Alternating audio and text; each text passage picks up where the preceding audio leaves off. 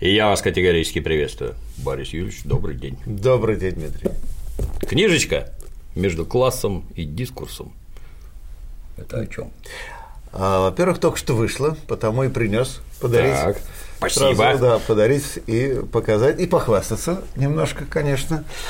Потому что долго ее писал и писал в состоянии, я бы сказал, некоторой злобы.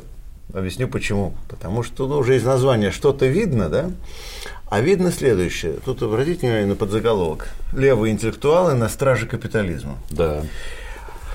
А почему? А потому что с некоторых пор я стал все более злой. Нет, я вообще не злой же человек, вы же знаете.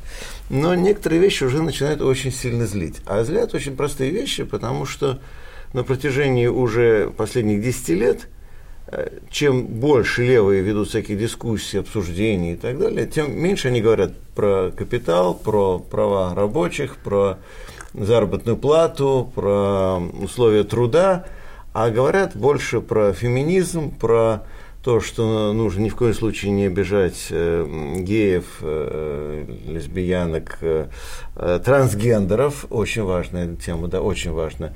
Ну, И бисексуалов. бисексуалов. Бисексуалов, а вы знаете, сейчас еще появилась уже э, пятая позиция, то есть ЛГБТ. Сначала там э, лесби, гей, Гей. трансгендер, значит, бисексуал, э, Бисексуал, ЛГБТ, да, да, извините, перепутал. Но это уже Многие могут да. возбудиться. Да, да, да, да. Вот, так нет, сейчас я читаю, что нет, уже все это неправильно, нужно еще ЛГБТК. А что такое Q? Это queer. Queer. Да.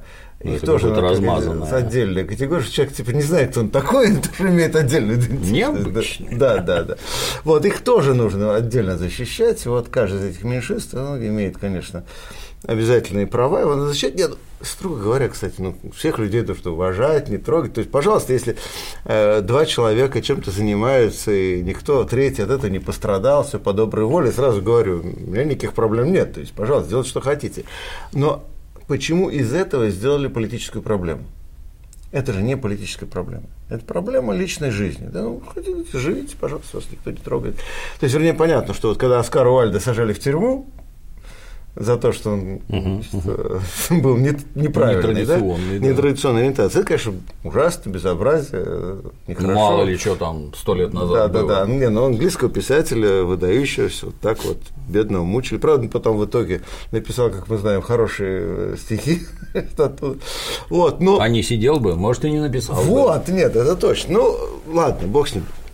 Но я имею в виду, что а, главная мысль, которую пытаюсь в этой книге развернуть, она состоит в том, что а, мы очень часто начинаем, может быть, с правильной посылки. Ну, например, та же самая тема феминизма, когда сказали, ну, смотри, действительно, вот женщин нету на каких-то постах, э, их куда-то не берут, э, им платят неравную зарплату. Это же действительно безобразие, несправедливость и так далее. Значит, это нужно исправлять, с этим надо бороться. То есть это вполне здравая тема. Или вот там обижали Оскара Уальда, еще кого-то обидели, значит, он не так себя вел. Тема, тема, безусловно. То есть все это вроде бы справедливо. Но с течением времени происходит очень странная подмена что вместо того, чтобы заниматься правами трудящихся, заниматься интересами рабочего класса, заниматься э, интересами труда против капитала, то есть вообще ставить вопрос о капитализме, о трансформации общества, о, социальных правах и так далее, а нам говорят, давайте вот мы наберем как можно больше меньшинств, Мгм. и каждый из этих меньшинств мы будем как можно больше защищать. Ну и, собственно, вся наша деятельность ведется к бесконечной борьбе за вот эти самые меньшинства. Причем меньшинств становится все больше и больше, потому что меньшинствами становятся, естественно, иммигранты, меньшинствами становятся, э, ну, то, то, то, что узнали, что трансгендер. Вот я недавно открываю журнал Socialist Review, и там такая тема очень важная. Не является ли защита прав трансгендеров угнетением лесбиянок? Это Тонко. Серьезный вопрос. да? Да. И дискуссия идет, люди Да, обсуждают, там какие-то доклады делаются, и, значит, а, серьезная тема, да, Вот будем этим заниматься. Ну, а тем временем вся система работает, как работала, да, Да. то есть все нормально, э, кого нужно угнетают, кого нужно эксплуатируют, все поступает как надо, на счета, так сказать, деньги приходят, все прекрасно. И вот эта трансформация левого движения, которая наблюдалась на Западе, она начала сейчас инфицировать, в общем, до известной степени Россию тоже, потому что все это переводится, все это приходит, И я еще раз говорю, тут очень важно не столкнуться с этим с позиции какого-то такого, ну, совсем уже, так сказать, консерватизма, что нет, там ни в коем случае. То есть надо прекрасно понимать, что какие-то проблемы есть и так далее. Надо, опять же, понимать, где классовая проблема, фундаментальная, ради которой действительно имеет смысл бороться, угу. сражаться, э, за что, в общем, поколения людей сражались и погибали, и Э, служили, так сказать, своей судьбой, своей жизнью этому, да, и вот эти проблемы, которые, наверное, тоже да, можно ставить, можно решать, но это не проблема для политического движения, это не проблема, ради которой нужно бороться, вот у меня создается такое, и так далее. Создается такое впечатление, что это умышленно сбитый прицел. Именно умышленно. То есть это этим людям на Западе навязывается определенная повестка, за деньги, бесплатно, я не знаю. Доброходы они или выполняют вот заказ напрямую, так сказать, за деньги. И в результате, ну как-то лично для меня странно. Вот тут вот кого-то обидели, не приняли на работу в Соединенных Штатах, и это мега событие. А вот в Мексике тут у вас граница, уже 100 тысяч человек убили фактически в гражданской войне, которую вы же там и затеяли, смещая тамошних наркобаронов и пытаясь там назначить своих. 100 тысяч человек убитых и обиженный гомосексуалист. Но есть какие-то приоритеты в жизни. Ну, вот, собственно, это я как раз вот здесь в книжке попытался разобрать. Ну, потому что действительно э, возникла целая система учреждений, институтов, организаций, которые так живут. Которые Она таким... возникла или ее кто-то проспонсировал? А и то, и другое. То есть, понимаете, ведь э, процесс же не идет исключительно умышленно или исключительно стихийно. То есть есть некая стихийная тенденция, потом кто-то смотрит, а, да, интересно, интересно. Uh-huh, uh-huh. А почему нет? Почему бы ее не поддержать? Почему бы ее не подтолкнуть, приподнять, а, посветить на нее немножко, да? А, поэтому вот если все исключительно искусственно, все это видно, да, это сразу становится понятно, что это все фальш. Да? Угу. А если есть некая тенденция, которая объективно существует, она может быть где-то на втором плане, да? но вы ее выводите последовательно на передний план. Тут уже начинаются и вложения ресурсов, и медийная работа, и, кстати говоря, работа в культуре определенная проводится и так далее. И происходит очень интересная вещь. Вот есть же английская эта поговорка «If you can't beat them, you have to join them». Да? Не можешь их победить, то присоединяйся к ним. Возглавь, ну, по-нашему возглавь. Да. Вот, ну, возглавь, не возглавь, а тут как раз насчет возглавить совершенно речь не идет, а речь идет о том, что значительная часть левой интеллигенции на Западе потерпела поражение. То есть, ну да, капиталисты победили их. Угу. Ну, это правда, да, к сожалению. Неприятно говорить, но победили. Что делать дальше? Выстраивать какую-то долгую стратегию контрнаступления, так сказать, возвращать утраченные позиции, вести то, что Грамши называл позиционную войну, или а давайте-ка попробуем приспособиться, давайте попробуем найти место вот в этой системе, найти в этой системе для себя нишу, и чтобы вроде как и мы от своих взглядов не отказываемся, но и для правящих верхов. Мы удобны, мы вроде как уже свои. И вот возникла уже удивительная вещь. Вот та же самая тема, например, э, ЛГБТ, да, это же была тема как бы подрывная, оппозиционная и так далее еще 20 лет назад. А сейчас это мейнстрим, сейчас это доминирующая тема, которая прекрасно работает. И уже нам говорят, что вот у нас очень большие проблемы. И, значит, это уже становится государственной темой. Угу. Нам говорят, а вот, а, может быть, мы только спортсменов геев, например, возьмем на Олимпиаду. Было же. Да. Было, да. Это что? Это пришло из какой-то оппозиции? Нет, это пришло из мейнстрима, пришло из официальных, так сказать, каналов. Поэтому возникает очень обидная ситуация. Повторяю, именно потому, что какие-то темы, которые были когда-то радикальными, подрывными, там, контркультурными, они превращаются абсолютно вот в материал официальной культуры, и официальная культура начинает прекрасно работать, и все это продвигает, и говорит, все, все, ребята, пожалуйста. Вот, и тут стоит вопрос, насколько это актуально в нашей ситуации, потому что, конечно, книга в значительной мере по западному материалу написана, но, на мой взгляд, проблема-то не в том, как конкретные сюжеты э, развиваются, а в том, что происходит общий процесс вот такой адаптации людей, которые говорят, что мы против системы, мы боремся, мы воюем, мы сражаемся, а на самом деле очень хорошо встраиваются в систему, и у нас просто это принимает другие формы. А в нашей ситуации это принимает э, форму иногда э, такого своего рода патриотизма, да, как, ну, тоже модная тема, все патриоты, у нас страна патриотичная. Да. Эм, ну, значит, давайте мы э, то же самое сделай. Вот как, э, допустим, Анна Очкина, которая вот у вас была, да. а, а, ей звонит э, журналист и говорит, вот что-то там вот на Западе, вот эта тема те же ЛГБТ и так далее. А вот у нас скрепы, у нас, значит, э, православие, у нас вера. Самодержавие, да, народность. Да, да, да, да. И вдруг вот Анна, как э, социолог, говорит, вы знаете, я смотрю и думаю, что функционально, это же примерно то же самое. А же может тот же самый функционал быть, только и оберточки-то разные. То есть к вопросу о сбитых прицелах, да? А давайте-ка мы будем, не знаю, рептилоидов ловить, например. Чем плохо? Ну, нормальное занятие, да? Вот. А, то есть нас все время пускают гоняться за какими-то фантомами, фантомами, за какими-то ложными целями, которые нужно обязательно вот где-то там уловить, еще сначала очень маленькая. Поразить, да. да. Она постепенно разрастается, занимает уже, что называется, весь экран, и значит, потом мы начинаем с ней бесконечно воевать, и, в общем, все это приобретает очень грустные пропорции. Ну и в этом плане, скажем, российская сейчас ситуация, она, мне кажется, тоже очень грустной для левого движения, потому что кризис идет вовсю. И как, в общем, мы с этим кризисом разбираемся? То есть мы же не говорим о том, как мы будем э, в текущем современном режиме защищать, скажем, интересы трудящихся. Вот, допустим, сейчас э, в Ленинградской области ликвидируют профсоюз МПРА. Что? Профсоюз МПРА, да. МПРА, что? Это э, профсоюз рабочей ассоциации. Ну, кто на Форде бастовал-то? Угу. Вот те самые ребята, они бастовали на Форде. А, ликвидируют профсоюз рабочей ассоциации, бывший профсоюз автопромышленности. Значит, э, ну, вообще, на самом деле, история достаточно скандальная. Что делает, допустим, э, кандидат от КПРФ господин Грудинин? А ничего не делает. Он не замечает, что в России пытаются запретить или закрыть ну, по суду один из немногих дееспособных профсоюзов. Потому а это должен не волнует. этому внимание уделять. Ну, если это кандидат от левых ага. или кандидат от коммунистов, он должен за рабочий класс вообще вступиться. Ну, хотя бы как-то отметить. Да. А, и то же самое, нет, ну, это не только про Грудинина, это вообще вот, эта тема проходит второстепенно. Видите, вы даже вот не знаете не знаю, про потому да. что это происходит в Ленинградской области. Потому что все говорят о чем-то другом.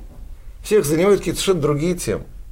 А то, что вот один из немногих профсоюзов в России, который смог выиграть забастовки на транснациональных предприятиях и отвоевать у западных инвесторов лучшие условия труда и более высокие зарплаты, что этот профсоюз сейчас пытаются ликвидировать, это как-то никого особенно не волнует. Ну, мало ли, что там у них там происходит, какие там работяги где-то там копошатся. Есть контакты с этими людьми? Нет, ну, естественно. Надо естественно. побеседовать. Надо, да. надо, обязательно. Нет, э, кстати говоря, надо эту тему поднять, потому что Э, очень э, такая история грустная, но она, говорю, характерна, что это именно все здесь, в Ленинградской области угу. происходит. Ну, Всеволожск, да, где происходила да. первая забастовка на Форде. Потом это все происходило в Калужской области, там тоже была забастовка на Бентеллере. Была совершенно замечательная история Volkswagen, потому что Volkswagen, э, там немцы оказались умнее, и когда они увидели, что назревает забастовка, они все отдали так. Так вот, не останавливайте производство Ладно. А, кстати говоря, что очень интересно, люди же не столько зарплаты требовали, они требовали уважения, ну и лучших условий труда, просто распорядки нормальные, удобные для людей, да, то есть тоже очень любопытный момент. Мы вот тут долго разбираем, что предшествовало революции, что было в революции. Меня удивило, что одно из главных требований тогдашних пролетариев было, чтобы к ним обращались на «вы». Ну, естественно. Это, это что, ничего не поменялось? Не, ну это принципиальная вещь. Это одна из фундаментальных вещей. То есть э, как э, себя ведет и как себя понимает рабочий, как себя предпринимает, э, понимает хозяин. Э, то есть, если он, хозяин, к рабочему обращается на «ты», значит, рабочий что-то вроде крепостного крестьянина. Да. Рабочий, когда он начинает формировать какое-то классовое сознание, прежде всего понимает, что он, как гражданин, как человек, равен работодателю. В общем-то, да. Вот. А вовсе и, никакой не крепостной. Да, и это первое условие. Как только это становится ясно, тогда ему становится ясно и многое другое. Что это не то, что вот они какие-то такие люди, а мы там вот какие-то людишки, да? Вот. И, э, понимаете, э, очень интересно, как это стало проявляться уже в новое время сейчас, последние годы, вот, когда пришли транснациональные компании, они набрали же новых рабочих, более молодых, и зачастую, кстати говоря, не прошедших еще советскую школу. Но тут есть свои плюсы, свои минусы. Э, плюсы э, и минусы, кстати говоря, взаимосвязаны, как часто бывает. Потому что э, на самом деле советский рабочий настолько был уверен, что он на заводе в каком-то смысле хозяин. Гегемон. Да. Что когда завод отдали капиталисту, он мог даже этого не заметить он продолжал быть верен своему заводу. Не понимаешь, что завод уже далеко не его, что он уже там, на самом деле, в какой-то степени чужой. Uh-huh. А вот когда набрали рабочих для Форда, для Volkswagen, для Бентеллера и так далее, набрали новых ребят, и они сразу пришли, столкнулись с капитализмом уже не выросшим из советского, uh-huh. а вот так, с таким, так сказать, вполне себе уже новым, полным, так сказать, западным. И причем же сначала говорили, ну вот видите, как хорошо вот западные компании пришли, они все сделают по-человечески, все будет хорошо и так далее. Но нет, но нет. Выяснилось, что пришли они зачем? Чтобы у нас была дешевая рабочая сила, которая Неужели можно... извлекать прибыль? Да, да, да. Кто бы мог подумать?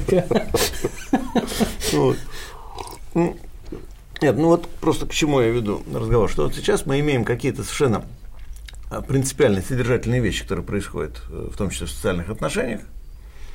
Есть, э, э, на самом деле, целый ряд острых вопросов, которые стоят. А в чем это на заводах-то выразилось? Вот пришли молодые, Чё, с чем они там столкнулись-то? А, они столкнулись с тем, что довольно быстро поняли, что такое эксплуатация. Угу довольно быстро поняли, что, э, в общем-то, менеджмент – это не их друзья,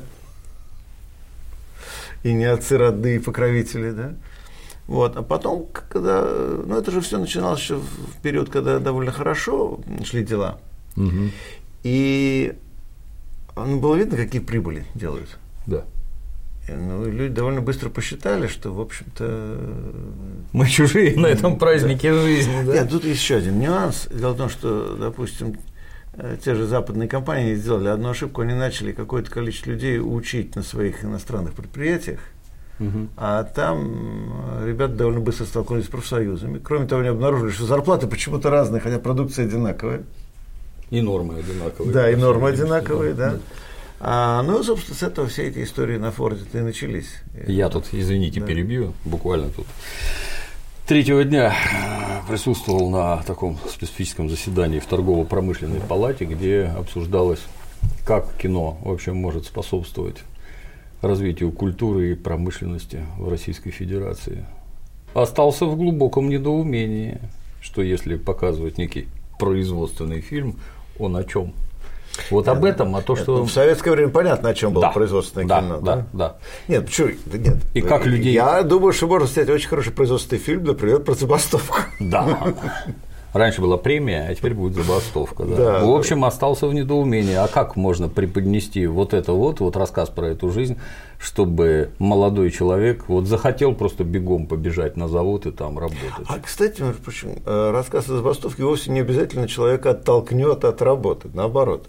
Потому что забастовка это же тоже проявление дисциплины, организации. Так, не, ну как вот рабочие коллективы сплачиваются в том числе и таким способом в условиях капитализма это один из способов сплочения коллектива. Поэтому ну, снимите хороший фильм про забастовку, может быть, рабочие как-то порадуются, и многие пойдут, молодые люди, на завод. Ну, хорошо, чтобы ее там организовать, например, да. Да, чтобы там побороться за свои права. Нет, я совершенно не исключаю этого. Ну, собственно, так культура и строилась. Но, понимаете, я еще раз возвращаюсь к тому, что есть куча социальных проблем, которые у нас э, категорически не обсуждаются. То есть мы сталкиваемся с ситуацией, когда в стране вроде бы идет забирательная кампания. Угу. Вот сейчас. Сейчас. Да. Вроде бы, да, кстати, вообще. Да. Видите, кстати, следы избирательной кампании вокруг? Я на машине езжу, вижу И... стенды с кандидатом Павлом Грудининым. Видите? И один видел с Путиным. А я даже вообще стендов не видел особенно. То есть а, ну, кроме стендов с кандидатами, видите какие-то следы, что там народ ходил, там… Ну, нет, нет. такого нет. В интернетах видел пару в роликов. В интернетах идет э, страшный крик, вой, там кто-то кого-то обзывает последними словами, одни говорят, э, что мы все поднимемся за Грудинина, будем свергать проклятый режим, другие говорят наоборот, там, вы сами там, продажные шкуры и так далее. Но это же все, это же буря в стакане воды. Это никакого отношения к реальному да. процессу не имеет. А, есть проблемы. Есть проблемы я говорю, социальных прав. Забастовка, между прочим, у нас практически в России запрещена. А, то есть как запрещена? Она вроде как не запрещена, а разрешена. Она разрешена. Она разрешена так, что провести невозможно. Это все это идеально. Знаете, как э, способ. Мне это еще советский анекдот, человек приходит и говорит, а имею ли я право? Да, конечно, имеете, имеете. А могу? Не-не-не, это нет, это нет. Вот, значит, забастовки у нас вроде как э, разрешены, а вроде как запрещены. А с пенсионным э, законодательством что происходит вообще? Что с пенсионным возрастом будет? Мы вообще как-то это определили, что вроде в пенсионном фонде что-то не сходится, да? А с налогами на недвижимость физических лиц, которые на самом деле направлены главным образом против людей с небольшими уже средствами, да? угу. что будет? Ну, сейчас, судя по всему, собираются поднимать эти налоги, то есть, соответственно, как раз я догадываюсь, что у людей, у которых виллы и дворцы как-то, ну, они разберутся с этой проблемой, да. а вот с однокомнатной квартиркой, с однушкой все будет Печально, не очень да. здорово. Ну, то есть, попросту говоря, есть что обсуждать. А что мы видим, что обсуждают? Ну, не знаю, качество клубники обсуждают, да? Обсуждают, э, что вот... Новую песню Оли Бузовой. Да, да, да. да. Ну, в общем, обсуждают какие-то совершенно не те вещи, которые реально нужно обсуждать. И потом жалуются, что у людей нет интереса к выборам, нет интереса к политике, нет ага, там, интереса ага. идти и голосовать за коммунистов. А опять-таки, ну, если коммунистическая партия выдвигает нам в качестве кандидата ну, слава богу, не представителя каких-то там странных меньшинств, а представителя другого меньшинства – предпринимателя. Угу. Это же тоже меньшинство. Причем классово чуждое в данном случае. И нам предлагают в качестве кандидата, который должен представить наши интересы. Вот. Честно говоря, уже сама эта идея меня э, как-то не вдохновляет. И дальше вся дискуссия начинается из-за того, что нам объясняют, что вы не бойтесь, он ничего, он нормальный, он вас будет э, защищать, ваши интересы будет представлять. Угу. А люди говорят, а, а вы уверены? Они говорят, вы не бойтесь, вы успокойтесь, он нормально, все будет, вот он будет нормальный коммунист, только угу. вот. Ну, и чем больше нас убеждают, тем меньше мы верим. По крайней мере, у меня ощущение именно такое. Я вот как-то, извините, перебью. Вот в моем так сказать, на моем бытовом уровне. Вот есть люди левые, а есть коммунисты. Вот люди левые, которые придерживаются левых взглядов, ну это перейдем сразу к коммунистам. Коммунисты – это те, кто за смену общественного строя. Вот так. это коммунист, лично я так понимаю. Давайте, парни, вот общественную собственность и всякое на средства производства и всякое такое. Ну, левые идеи, да, что мы тут не, со, не во всем согласны с капиталистами, это одно. Коммунист, в моем понимании, это совсем другое. Он точно коммунист? Ну, а вы-то как думаете? Теряешь в догадках. А почему публика в это так свято верит? Нет, публика и не верит. Кстати говоря, очень любопытно. Э, вот мы сделали как раз кое-какие социологические замеры, они оказались очень странными.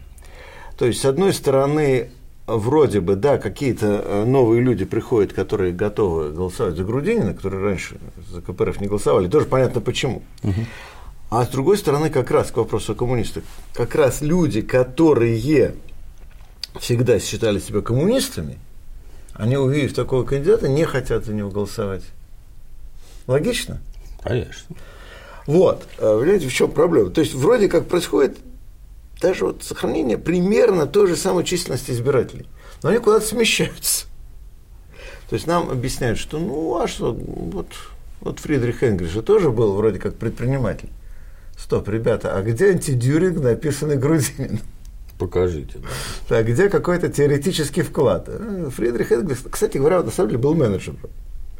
И большую часть денег, которые зарабатывал, отдавал на деятельность, в том числе на своего друга Карла Маркса, который угу. написал «Капитал» немножко, да, и много другого всего написал. Ну, «Интернационал» отдавал, на формирование немецкой социал-демократии отдавал и так далее. Тут мы видим совершенно другую картину. То есть вдруг ни с того ни с сего, как чертик из табакерки, выскакивает некая фигура.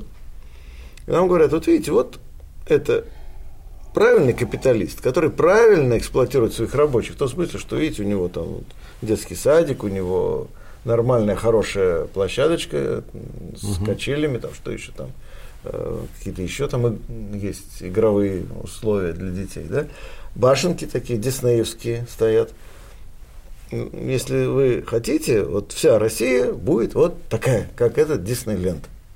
Как-то не верится. А я сначала думаю, а нет, вот Дмитрий, я хочу другой задать вопрос. Конечно, не верится. И вы не верите, я не верю, а сам никто не верит. И он сам не верит. И никто не верит. Меня другое волнует. Я вот начинаю думать, вот к вопросу о коммунистах, начинаю о другом думать. Ну хорошо, да, а давайте на минуточку поверим. Угу. Вот давайте на минутку поверим. А вы хотите жить в таком Диснейленде? Вот я нет, честно говоря. Вот, вот я смотрю, все, все не настоящее, все игрушечное. Все какое-то вот, ну, не, по, не по-настоящему, понарошку все. Я бы сказал, показушное. Да. И вот я думаю, вот, я хочу вот, даже если поверить, что да, вот парень превратит, ну, парень, уважаемый человек, да, уважаемый человек, превратит всю страну вот в это. Угу. А, я не хочу туда. Каким образом? Откуда деньги возьмут? То есть тут, на мой взгляд, ключевое расскажи, откуда ты берешь деньги. Ну как рабочие работают, Это э, ты их эксплуатируешь, нет, почему ты их эксплуатируешь, небольшую долю отдаешь на детский сад, нормально. А говорят, говорят, что на землях данного учреждения, которое ООО совхоз да. имени Ленина, оно не совхоз, во-первых, а ООО, а там акционерное общество, акционеры... Оно не ОАО, оно ЗАО. И ЗАО. Не, принципиальная разница. Да, согласен. Разница да, очень большая. Да, да. Закрытое акционерное да. общество. И, в общем-то, хорошо живут, наверное, акционеры, да и то не все, а только у кого много акций. Вот земля этого учреждения, а на ней стоит, например, какой-нибудь Ашан, Икея и еще чего-нибудь. Икея только что туда въехала. Неважно, ну вот, а, мегамолл да. стоит, который тебе за аренду. Э, за аренду. Покойный Кампрат как раз Платит ну, перед самым перед самой смертью успел, успел, успел въехать, въехать, добежать до Грудинина, да? Последний самый-то момент. Все, дальше уже можно умирать спокойно. Ну, они платят деньги, и, по всей видимости, деньги немалые. Конечно, ну, если у нас конечно. с вами будет 100 гектаров возле МКАДа, а мы там поставим несколько этих мега-моллов, ну, можно плевать в потолок, забыв вообще об этом. Но, э, ну, так... А для развлечения будем выращивать клубнику. Ну, хорошо, нет, в любом случае, от, это же деньги не заработанные своим трудом. Так, так точно, иначе. я как раз об этом, да. Вот, а кстати говоря, все равно кто-то работает, что-то строит. Не, ну почему повезло? Человек, э, ну, я думаю, планомерно шел к этой своей цели, он ее достиг, так сказать, э, ну, в рамках системы респекта и уважуха. Мое почти. Вот, да, да пожалуйста. А, я еще раз говорю, пожалуйста, сколько угодно. Мне, кстати, как раз не нравится, когда начинаются в грязном белье вот эти копания, там, что там, закрыл, не закрыл, что-то. Все, все капиталисты примерно такие. Это неизбежность. Да. да. Поэтому, понимаете, вот то просто одно из двух. Или ты капиталист, ну нормально, ну будь капиталистом. Да хорошо, там социально ответственный, гуманный, там милый, симпатичный, там причесанный, нормально. Ну или ты капиталист, или ты коммунист. Если ты хочешь быть коммунистом, то даже уже не важно, закрыл ты счета или не закрыл. Проблема не в том, что у тебя какие-то счета остались незакрытыми, да? Угу. а в том, что ты изначально капиталист. Ты изначально не на том месте находишься. Ты не в ту игру играешь.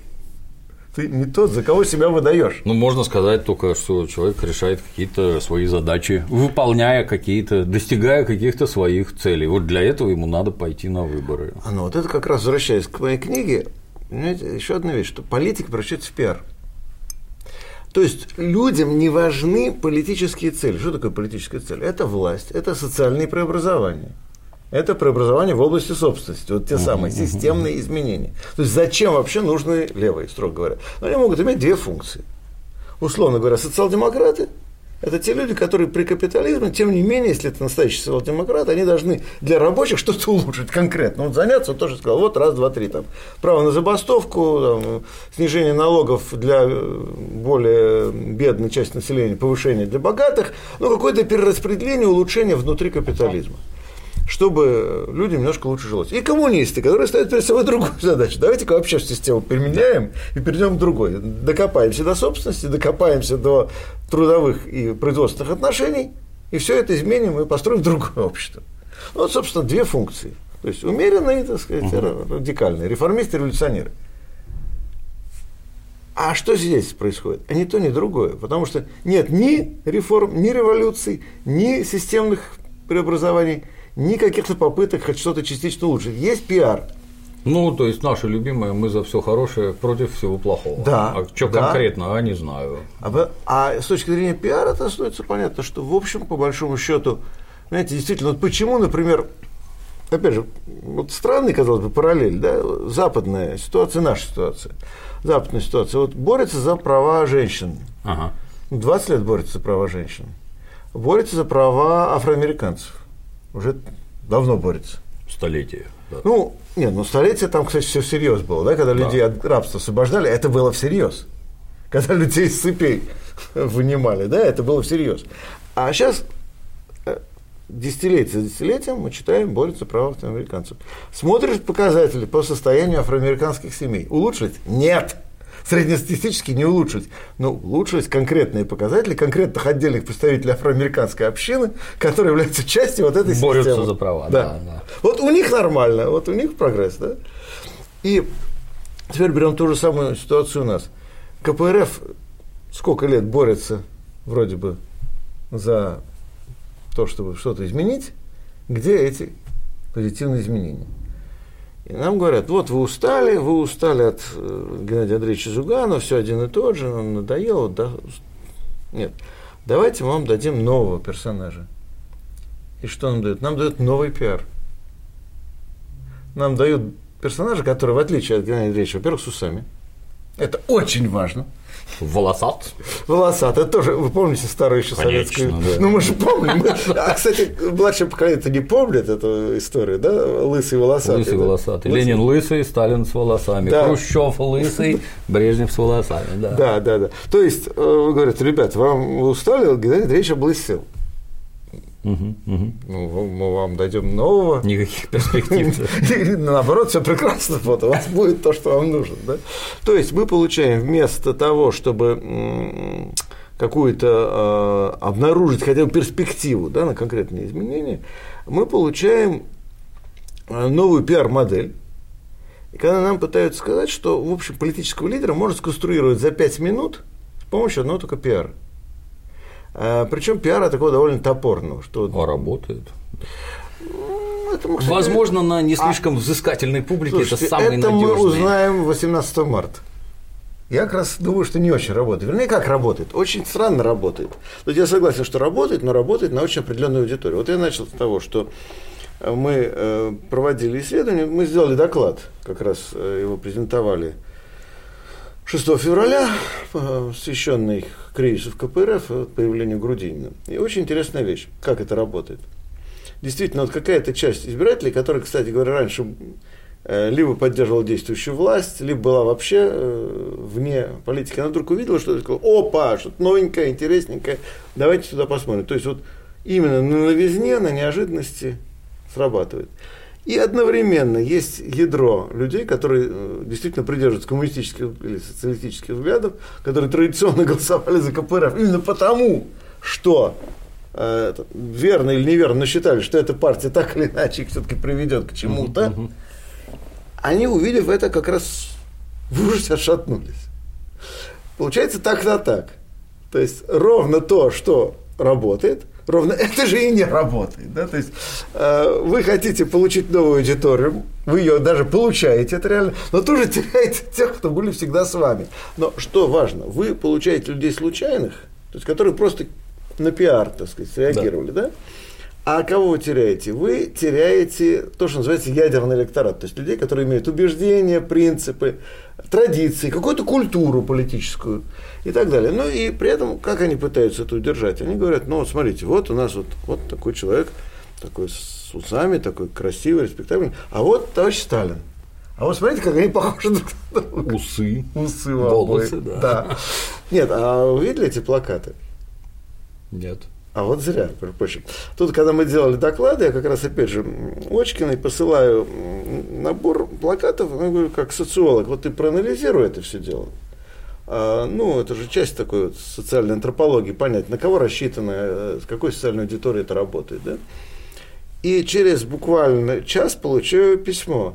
Борис, а я так и не поняла, какие из них за Грудинина, какие против.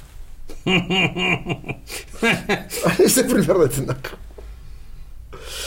И я начинаю смотреть и думаю, так, правильно, действительно. А вот, скажем, вы говорите, вот, Грудинин – это Сталин сегодня. О, как. Есть такие плакаты. Есть такие плакаты. Что у людей да, в да, головах? Да, да. Вот. Ну, во-первых, мы знаем, что калька другого совершенно лозунга, да, Ленин, это Сталин uh-huh. сегодня. Uh-huh. Вот. Но дело даже не в этом. Поскольку это никак не разъясняется, что вы имеете в виду, то вы с таким же успехом можете одних да, отправить, да. других напугать. Ужасы. Да, вы покажите это в интеллигентской среде, пойдите там куда-нибудь. Да. Причем, кстати, не обязательно, что люди в принципе будут против э, каких-то перемен, да? Угу, угу. Но вот просто такую определенную аудиторию, вот, неподготовленную, выйти с этим плакатом, говорите, вот, вот, вот, вот, что, смотрите. Ой, какой ужас, там разбегутся, да? И наоборот, пришли в аудиторию, где такие вот правильные советские, так сказать, ура. все, ура, Стоп, стоп, подождите, как, а вообще-то что-то не так. Немножко не так, потому что вроде, мы, вроде бы Ленин был Сталин сегодня, да. да? Как-то старшее поколение начинает думать, что-то не сходится. А что, вот, а, а Сталин, что он директор э, закрытого акционерного общества был у нас, да? Нет? И чем занимался? Чем занимался? Были ли у него счета в швейцарских да, Другим чем занимался, нет? О которых он не помнил. Да. Ну, кстати, тоже страшно интересный момент. А как ты так ухитрился подавать документы и прочее, там у тебя счета какие-то, что это такое? И вдруг ты про них вспомнил. Нет, ну, знаете, это же можно забыть, мало чего можно забыть. Согласен, но как-то на таком уровне. Я и... просто вспомнил себе, это была история с Султаном Брунея. Знаете, как он в Лондоне забыл, что купил, нет? Нет. Ну, Султан Бруней, э, Султан Бруней один из самых богатых нефтяных вот этих султанов, э, хотя он не из арабских, а угу. туда Брунейта, там вот в Индонезии, ну, на границе Малайзии. Да, вот он поехал в Лондон, как-то что-то покупал, прошелся типа по магазинам а, и купил несколько магазинов, по которым прошелся. Ну, человек прошелся по магазину, Молодец, купил, купил, да. не, что понравился магазин, весь магазин купил. Харадс купил там еще что-то. А потом забыл, что он купил. И ему какой-то э, уже потом британский журналист говорит, а что в Лондоне-то купили? Он говорит, слушай, не помню, что все накупил, не помню. Счастливый человек. А, но по самой идее мне понравилось, что проходит хороший магазин, не будут покупать отдельные вещички здесь, это как мелко. Мелочиться. Вот, поэтому, когда у человека всего много, он, конечно, забудет. Поэтому я это понимаю только так, что у человека всего много. Согласен, да, можно и забыть. Вот, поэтому нет. Я же говорю, у человека все очень хорошо. А проблема в том, что у других не очень хорошо.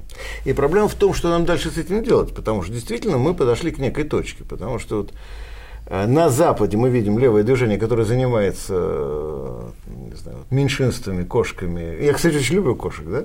Я Но, тоже. Да, да. Вот, и собак люблю, и кошек. Но, тем не менее, опять же, почему-то это не считается политической проблемой, с моей точки зрения. А для них считается, да, защитника, а что такое? Права животных, animal rights, тоже серьезная тема, да? Я когда-то давно жил в Германии, это 77, 78, угу. вот так. И по западному телевидению разглядывал очень проблемный фильм, что в связи со строительством немецких автобанов, старых, новых, они пересекают пути миграции немецких жаб. И серьезная проблема. Целое движение. И, кстати, проложить, и как решили проблему, кстати? Прокладывают какие-то трубы. Жабопроводы? Да, жабопроводы под этими э, автобанами, а к ним делают какие-то загонные структуры, чтобы тупая жаба бежала вдоль стенки и прибежала к этой трубе, и там вышла на ту сторону, и там, короче, какие-то эти волонтеры, зоофилы, за защитники эти там целое вообще. А, я думал, что просто надо было поставить дежурных, которые жабу, жабу переносят, переносить. Да, да, да. Вот. Не, ну просто говорю, что вот да, с одной стороны, видите, вот этот тупик, а мы уперлись в свой собственный тупик, потому что у нас тупик другой, и, на мой взгляд, и там, и там суть друг, в одном и том же. Это отказ от принципов и готовность приспособиться к любым условиям. Приспособленчество и... было ругательное слово в Советском Да, а сейчас это адаптация. Сейчас, кстати, хорошее слово вместо него – адаптация. То, что в Советском Союзе было приспособиться, да. Да, сейчас называется адаптироваться. Да? И понимаете, в чем дело? И те, и другие очень хорошо адаптировались к рынку, к победе капитала, к неолиберализму, к существующему порядку. Причем еще одна очень интересная вещь. А, что меня очень угнетало э, у западных товарищей в некоторого момента, и начало угнетать теперь здесь. А когда вы говорите, ну, ребят, вы же никаких э, требований не выдвигаете радикально. Я говорю, «Ну, как не выдвигаем? Вот посмотри, вот у нас программа, вот там написано, значит, все. И действительно, там все прекрасно написано. Я говорю, а какие политические действия вы совершаете, чтобы вот от нынешнего состояния, весьма вроде негативного, перейти к тому светлому, замечательному будущему, которое вы нарисовали. Угу. Ну, как вот у нас утопия, вот у нас есть идеал, вот у нас есть некий образ будущего. Да? Мы к нему стремимся. Мы к нему стремимся. Ну, а сейчас, ну, а сейчас что? Вот у нас тут жабы, вот у нас тут это, да. Хорошо. Прыгаем на нашу половину Европы. А что это по-другому? Да то же самое. То есть, вот вам какие-то общие слова, кто-то скажет, что вы против социализма? Да нет, мы все за социализм. Какие вопросы, да? А вот как вы предполагаете, какие шаги, как вы собираетесь делать конкретно что? Ну, как-то там, а никак, да? То есть, на самом деле, займемся какими-то своими текущими делами. И вот тут нам предлагают, как раз почему я сказал, что мне очень не понравилась эта история с детским садиком и с башенками. Потому что она вместо концепции другого общества, измененного, по другим принципам построенного. Нам предлагают Диснейленд с грибочками и башенками и говорят, вот ваше будущее. То есть это не другое общество с другими отношениями и с другими принципами, с другим поведением людей, да? а нам предлагают некий такой мещанский образ благополучия. Мы прекрасно понимаем, на самом деле, что этого благополучия тоже не будет. Да. Я же сказал, его все равно не будет, уже не денег будет. этих нет этих денег нет, и непонятно, как их зарабатывать, потому что одно дело вот на недвижимости подмосковной сидеть и с нее там что-то вот отдавать, да. да, а другое дело заставить страну работать, заставить промышленность работать, строить инфраструктуру, строить дороги, я не знаю, много чего другого делать. Но а, если даже, я еще раз говорю, на минуточку мы поверим в возможность, что все это можно, вот я говорю, меня волнует, а это что и есть тот идеал общества, к которому мы должны стремиться? Это и есть та цель, ради которой нужно бороться, ради которой сражались, умирали, вообще жертвовали своей жизнью и судьбой люди. Вот чтобы вот стояли вот эти вот красивые башенки. Понимаете, потому что я же открываю газеты, которые мне раздают агитационные, там написано, вот образ социализма, вот образ будущего, вот образ нового, уже хорошего устройства России. А, так как он обустроил свой совхоз, угу ну, так самом, и Россия. Да, так же будет обустроена вся Россия. Нет у него никакого совхоза, еще раз повторяю. Вот. Да, во-первых, это не совхоз, а это закрытое акционерное общество, в кавычках, совхоз имени Ленина. А, кстати, почему он называется совхоз имени Ленина? Может, раньше на этом месте таковой был, нет? А, ну да, но все-таки на самом деле все еще смешнее. Дело в том, что сам поселок называется совхоз имени Ленина. То есть совхоз имени Ленина это не название предприятия, это топоним. Угу попросту говоря. Ну, как с таким же успехом это может быть, я не знаю, это закрытое акционерное общество, там, не знаю, э, там, Нижние Васюки. Понимаете? Да. Совхоз имени Ленина – это не название предприятия, это название местности, Сильно. где было советское предприятие, которое дало свое название уже данному поселку. И э, по названию поселка называется э, закрытое акционерное общество, которое, да, на базе этого предприятия возникло, угу. Но если бы, например, кто-то бы додумался переименовать поселок какое-то время и назвать его, не знаю, подмосковные райские кущи, да. то было бы у нас закрытое акционерное общество подмосковные райские кущи. Но просто так получилось исторически, что не было переименовано все это. Прелесть всей этой ситуации стоит в том, что мы превращаем, скажем, название местности в идеологему, да, угу. мы превращаем э, бизнес в некий идеал социализма. Мы превращаем… э, Есть какая-то хорошая, я Да. забыл, цитата, что вот это убеждение, что самый мерзкий человек, руководимый самыми гнусными целями в жизни, внезапно, ну это про капиталистов, он внезапно построит рай на земле. Как-то странно это. Нет, ну, понимаете, А уж если вы вооружены, так сказать, передовой теорией и все такое, то вообще нет, непонятно, нет, о чем слушай, это. Нет, были, Нас, были, кстати, обвинят, Борис Юрьевич, что мы топим замечательного кандидата, не Нет, даем. ну меня уже обвинили. Я как раз хотел к этому перейти, самый последний, не А, самый последний перейдем, да. Нет, ну почему? Ну, естественно, обвинят. Понимаете, ну, я всегда в таких случаях отвечаю просто. Когда мне говорят, тут последние, сколько, две недели это продолжается, три недели. Говорят, вот вы уже третью неделю ругаете Грудинина. Я говорю, понимаете, я до этого много кого ругал, много недель подряд. Ну дайте, позвольте мне э, недели три потоптаться на Грудине. А почему нельзя? Вот, Я мы не уже и до этих потоптались, и до тех, Да. и тут, но вот сейчас именно он является темой, именно он является предметом. Помните, мы здесь и про Навального говорили, и, Да. и, кстати, и про Путина говорили, и Да. про кого угодно говорили, и здесь с вами, и в других местах, да, и прекрасно говорили все, что думаем. Но сейчас вот именно он оказался в телевизоре, именно он оказался на переднем крае общественной жизни, именно про него нужно говорить. Да. А когда про него говорить, если не сейчас? Эм, Год назад про него не было смысла говорить, потому что его не было. То есть, Я, честно он говоря, не был политиком. Я, наверное, не самый там далекий от средств массовой информации. Я про него никогда не слышал. Вообще никогда ничего не слышал. То есть человек, который как чертик из табакерки, прыг, говорят, недавно вышел из партии Единая Россия. Да, да. И вдруг он появился, и вдруг он оказывается такой передовой, и вдруг он такой замечательный. Ну, он не так уж недавно вышел из Единой России, у него там был какой-то конфликт, на самом деле. Про это я тоже не знаю, я с удивлением узнал, то есть, а люди, которые вдруг закричали, что это представитель левого движения, ну, я не знаю, что-то, мои знакомые левые, они как-то недоуменно смотрят, что уж они его своим представителем никак не считают. Главное, не слышали про Не- не Так я слышали, по это и да. говорю, что каждый раз, когда мы начинаем это говорить, там говорят, а Энгельс. Я говорю, извините, про Энгельса как-то кто-то слышал, да? Да. Немножечко про него знали, представляете? И еще одна вещь. Заметим другое, что, допустим, ни Энгельс, ни, например, Николай Шмидт, был такой замечательный человек, да? Не претендовали на то, чтобы быть избраны на какой-то руководящий пост.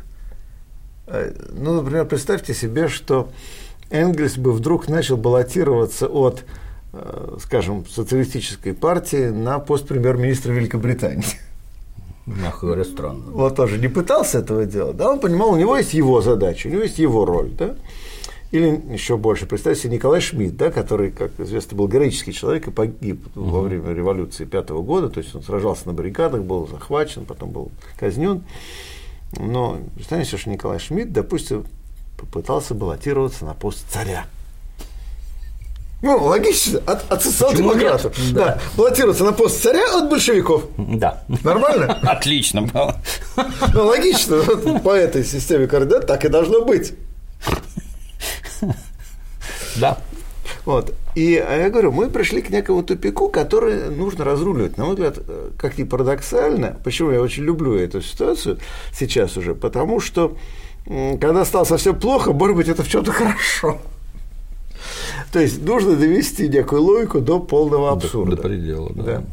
То есть вот, скажем, та же самая история с пресловутыми идентичностями, с меньшинствами и так далее на Западе, у нас этот же аналогичный сюжет случился с Грудининым. То есть когда дошли до крайнего предела, когда стало это смешно. Вот как вот нам сейчас про жаб смешно. Хотя бы вы же не против жаб, надеюсь. Только за. Меня просто размах удивил. Вроде понятно, делай трубу под дорогой, что раздувать. Вот, я просто говорю, что когда жаба превращается в политический вопрос, это становится смешно. Пока жаба является вопросом для зоологов, это нормально. Когда жаба стоит вопросом политики, это предел. Это край, это значит, что политика деградировала до жаб. Так вот, на самом деле, когда предметом коммунистической политики становится вопрос о том, можно ли бизнесмена, спекулянта недвижимостью подмосковного сделать лидером коммунистического движения, это примерно из того же разряда, как превращать жаб в главный политический вопрос. Мягко говоря. Я никого не сравнил с жабой. Да. Нет, нет, нет, я не про это. Голосуйте за любую жабу. Я не про это. Так вот, а, значит, по-своему, это хорошо. Потому что, когда становится смешно, это повод для того, чтобы осмотреться, глядеться, подумать, боже мой, куда мы попали вообще, угу. где мы находимся. Давайте попробуем что-то сделать заново, давайте попробуем что-то переделать, давайте попробуем просто осознать, как мы дошли до жизни такой. И что произошло с той же КПРФ, что произошло с э, другими организациями, которые вот так пришли, да, либо потому что они оказались вынуждены мириться с таким кандидатом, либо они не мирятся с таким кандидатом, они его торгают, но не могут предложить ничего более сильного взамен, чтобы от этого избавиться. Значит, на самом деле довольно долго шли по неправильному пути, зашли в какой-то тупик. Но вот сейчас замечательное обстоятельство состоит в том, что тупик стал очевиден. Потому что, ну, а куда дальше? Кстати, ну, ну следующий шаг какой, да, вот дальше-то никуда нельзя.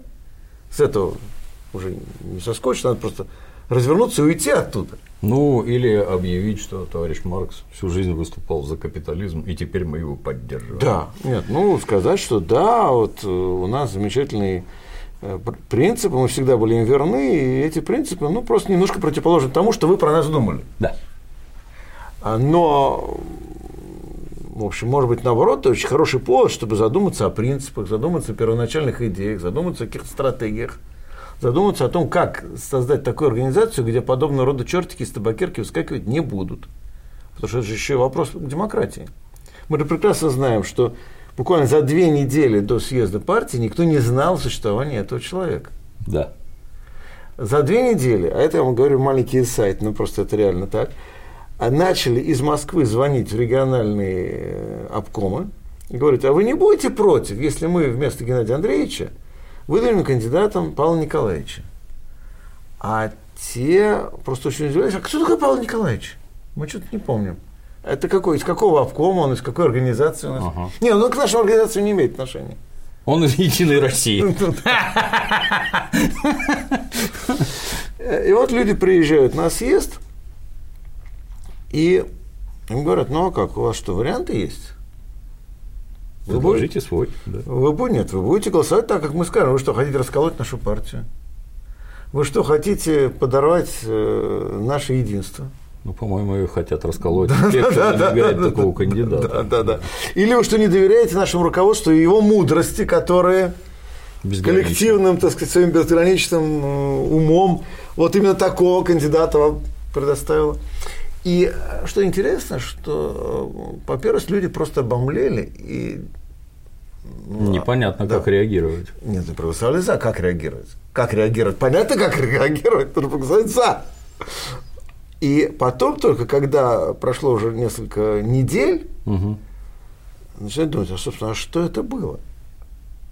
А, а что мы сделали? Помните, была такая реклама замечательная, когда электрик приходит, и что там какой-то старушки что-то там крутит, крутит, крутит, и, наконец, дергает рубильник, свет у старушки включается, и вот время за окном весь город погружается во тьму. То есть, один том освещается, все остальное э, совершенно во мраке. И он стоит перед окном и говорит, а что ж ты сделал-то? И вот в таком состоянии, ну, сейчас тысячи людей в таком состоянии том числе даже те, которые проголосовали, вроде бы даже поддержали, сейчас думают, а, а что же мы сделали? Вот. Но это очень хорошее состояние, потому что надо задуматься, может понять, что Бывает, это произошло. Неплохо, да? Да? Да. Вот. И, соответственно, станет вопрос все-таки о демократии политической, внутренней, да, внутрипартийной, внутриполитической, так сказать, в, в организациях. Да? Как строить организации так, чтобы у них какие-то принципы четко отслеживались, чтобы они соответствовали собственному уставу, собственной программе и так далее. А, как проводить, принимать решения, кого вообще можно признавать, не признавать лидером.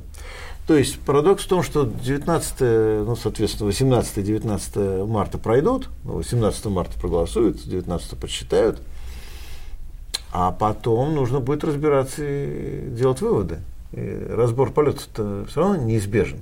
Выводы будут печальные. Выводы будут печальные, но, может быть, иногда стоит посмотреть, э, так сказать, правде в глаза и сказать, что будут печальные выводы, но а с другой стороны, то, к чему мы сейчас вернулись, нам говорят, а вот вы такого замечательного кандидата топите. Ну, подождите немножко, вот э, посмотрим, что будет когда он сам утонет. У меня это вот жесточайшее сомнение. Все, что мы говорим, нырните в любой источник, и там все это есть. Если вы говорите про какого-то кандидата от левых сил, я не знаю, левые силы такого кандидата не выдвигали и как-то недоуменно разводят руки. Ничего нового вам никто не сообщит. Про ЗАО совхоз имени Ленина, ну, посмотрите, я не знаю.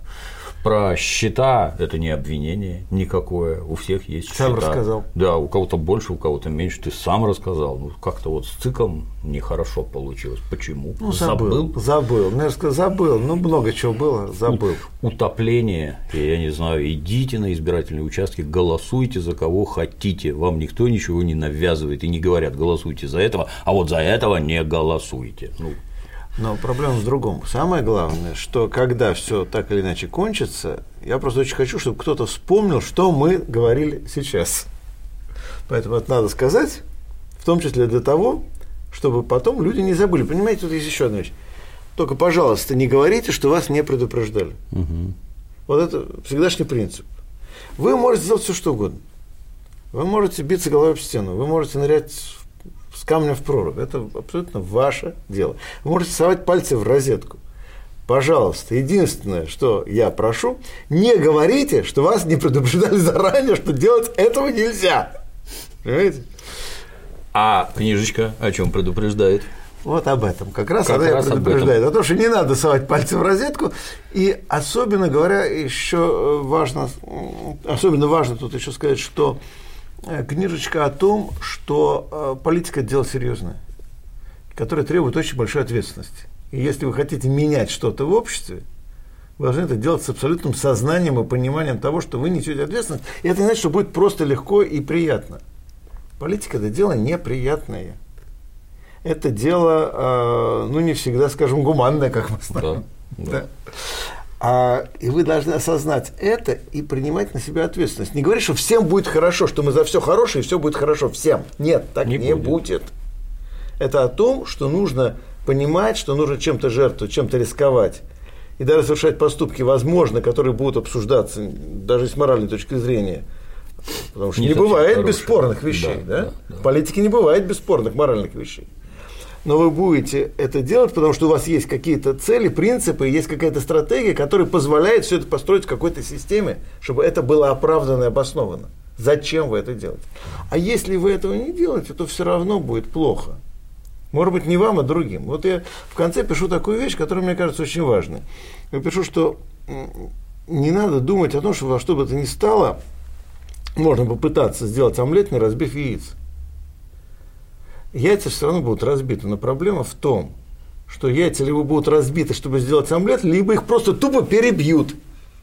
И яйца все равно все будут биты, угу. но омлет у вас омлет не, не будет. Получится, да. Вот если мы хотим сделать омлет, мы должны думать не о том, чтобы сделать такую ситуацию, когда все яйца будут целые, и омлет будет. Такого не будет. Мы должны думать о том, как сделать, чтобы меньше бить яиц, но все-таки яиц некоторое количество разбить придется, и омлет все-таки сделать. Всем, кому интересно, Борис Кагарлицкий между классом и дискурсом. Левые интеллектуалы на страже капитализма. Само по себе смешно. Спасибо, Борис Юрьевич. Спасибо, Дмитрий. Приходите к нам еще. Уже после выборов обсудить, Уже, что получилось. Да, будем потом подводить итоги. Спасибо. А на сегодня все. До новых встреч.